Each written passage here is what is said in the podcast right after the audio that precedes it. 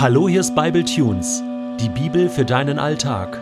Der heutige Bible Tune steht in 1. Samuel 14, die Verse 36 bis 46 und wird gelesen aus der Hoffnung für alle.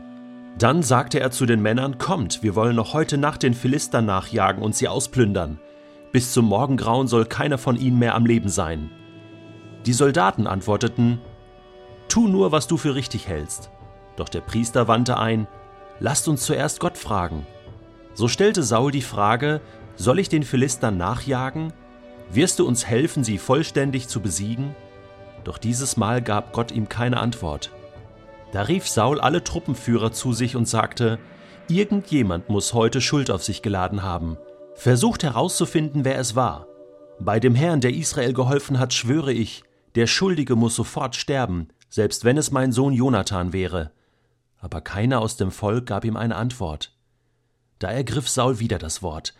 Das ganze Heer soll sich auf der einen Seite aufstellen, Jonathan und ich auf der anderen. Tu, was du für richtig hältst, antworteten alle. Dann betete Saul zum Herrn, dem Gott Israels. O Herr, warum hast du heute nicht auf meine Frage geantwortet? Zeig uns, ob die Schuld bei mir und bei meinem Sohn Jonathan liegt. Wenn ja, dann lass uns das Los Urim ziehen. Hat aber jemand von meinen Leuten gesündigt, so zeig uns das durch das Los Tumim. Das Los fiel auf Saul und Jonathan, und das übrige Volk war freigesprochen. Da sagte Saul, Werf das Los jetzt auch noch zwischen mir und meinem Sohn. Da traf es Jonathan. Was hast du getan? wollte Saul von ihm wissen. Jonathan gestand. Ich steckte die Spitze meines Stockes in eine Honigwabe und kostete von dem Honig, das ist alles. Doch wenn es sein muss, ich bin bereit zu sterben. Ja, es muss sein, erwiderte Saul. Gott soll mich schwer bestrafen, wenn ich dich für diese Tat nicht töten lasse. Doch da schritten die Soldaten ein. Jonathan, der Israel heute durch seinen mutigen Vorstoß gerettet hat, soll sterben? Niemals lassen wir das zu. So wahr der Herr lebt, nicht ein einziges Haar soll ihm gekrümmt werden, denn er hat diesen Sieg heute mit Gottes Hilfe errungen. So retteten die Israeliten Jonathan vor dem Tod. Saul verfolgte die Philister nicht mehr weiter, sondern zog nach Hause. Auch die Philister kehrten in ihr Land zurück. Wo bitteschön bin ich denn hier gelandet? Urim und Tumim. Jetzt muss ich doch erstmal schauen, was das hier für ein Buch ist. Ist das vielleicht Tolkien, Herr der Ringe oder Hobbits? Ja, das hört sich ja verrückt an. Nein, ich bin tatsächlich im ersten Buch Samuel. Und hier geht es um eine ganz wichtige Entscheidung. König Saul hatte einfach beschlossen, wer heute etwas ist, bevor ich die Philister geschlagen habe, der soll sterben. Hier sehen wir, dass Gott die Macht und die Verantwortung dieses eingesetzten, von ihm eingesetzten Königs sehr, sehr ernst nimmt. Das das ist nicht einfach so, ja, du bist mein kleiner Laufjunge und eigentlich treffe ich noch die Entscheidung. Nein, Gott hat seine Macht delegiert. Du bist jetzt hier König, du bist mein Vertreter und wenn du das sagst, ja, verflucht sei, wer was ist und der soll sterben, dann gilt das. Dein Gesetz gilt.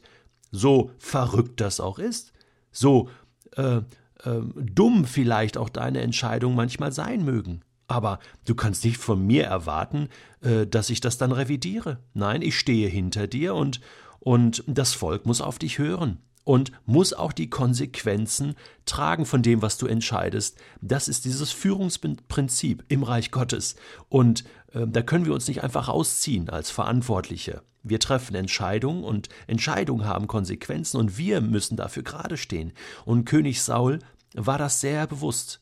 Er konnte nicht mehr dahinter, denn sonst hätte ihn das Volk ja nicht mehr ernst genommen. Bei der nächsten Entscheidung hätten sie ihn ausgelacht und gesagt, ja, ja, am Ende bist du ja ein Weichling und ziehst das gar nicht durch. Also, das ist eine prekäre Situation.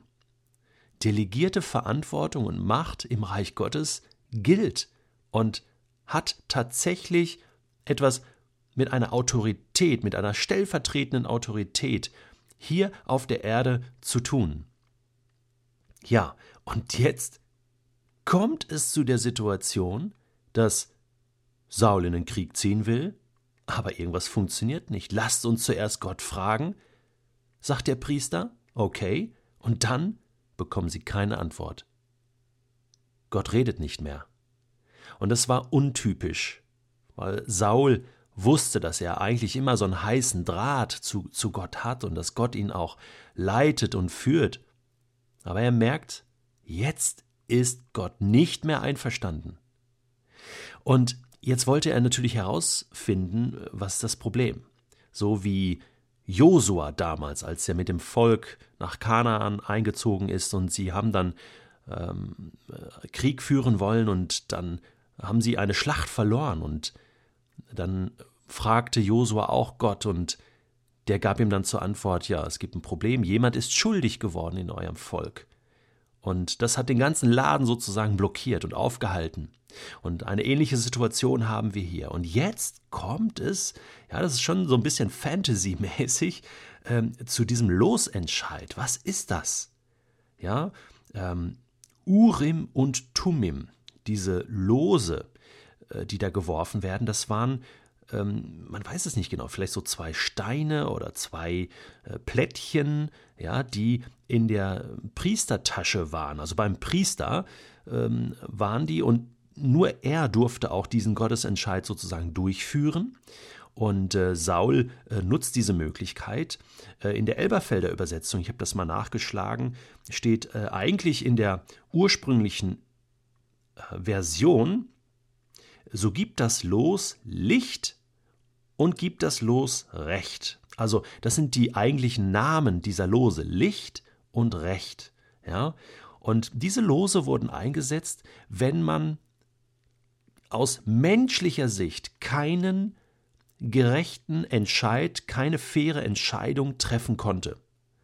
Dann gab es nur noch die Möglichkeit zu sagen, Gott, jetzt ziehen wir die Lose und indem wir das tun, vertrauen wir dir, Gott, dass das hier keine, keine zufällige Sache ist, sondern dass du darüber wachst und zu einer richtigen Entscheidung führst. Da ging es um Leben und Tod. Hier ja auch. Ich meine, äh, ein, ein falsches Los gezogen und äh, jemand Unschuldiges wäre vielleicht gestorben. Das ist krass. Jetzt zieht er das los und was kommt raus? Was rauskommen muss. Jonathan hat diesen Fluch des Vaters ja gar nicht mitbekommen und hat von diesem Honig gegessen und nun soll der sterben, weil König Saul das nun mal so angeordnet hat. Ist das nicht verrückt? Und Saul tut das einzig Richtige. Es ist verrückt, aber er muss das tun. Er muss jetzt eigentlich Jonathan töten, damit er in seiner Königsstellung bleibt und weiterhin die Autorität hat. Aber ist das nicht verrückt? Jetzt kommt es sozusagen zur Spitze dieser ganzen Geschichte. Allen ist klar, uns ist klar, nee, das darf ja nicht sein. Das ist doch so ungerecht wie nur irgendetwas. Nur weil der äh, dumme König hier so eine dumme Entscheidung getroffen hat, so etwas Egoistisches, so im Affekt eine, eine wirklich blöde äh, Anordnung getroffen hat, muss der sterben, der eigentlich König sein müsste der Thronfolger, Jonathan, der alles richtig gemacht hat, der Gott vertraut hat, der Gott gefragt hat, der Siege errungen hat, der, der kämpft gegen die Philister und der ein, ein Herz hat, was wirklich Gott vertraut, der muss jetzt sterben? Das, liebe Leute, kann und darf nicht sein. Und jetzt ist krass, was jetzt passiert. Jetzt kommt es zu einer demokratischen Entscheidung. Und zwar entscheidet das Fußvolk und sagt, nee, das geht nicht. Jonathan darf nicht sterben. Das wäre Unrecht. Das darf nicht passieren. Und sie stellen sich gegen den Gottesentscheid, gegen den Losentscheid, gegen den Priesterentscheid, gegen den Königsentscheid, gegen den König und setzen sich durch. Und ich sage, das ist die Stimme Gottes. Er hat das Prozedere alles zugelassen. Er hat gesagt, ja, eigentlich König muss das und das jetzt passieren. Und dann spricht er durch seinen Geist, durch das Volk und macht deutlich, ich liebe diesen Jonathan. Und er hat alles richtig gemacht. Und das ist eigentlich eine Schlappe für König Saul, wenn man es mal ganz, ganz klar sieht. Das Volk hat gesprochen, Jonathan ist rehabilitiert.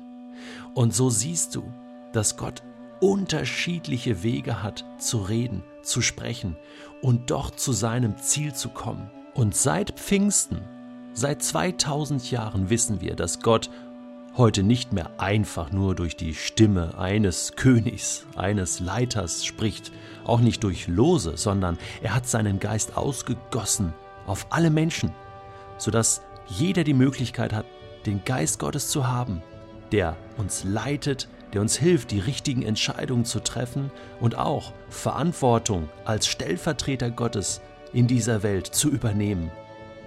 Ich bitte dich, lass uns das tun. Lass uns die Stimme Gottes in dieser Welt sein.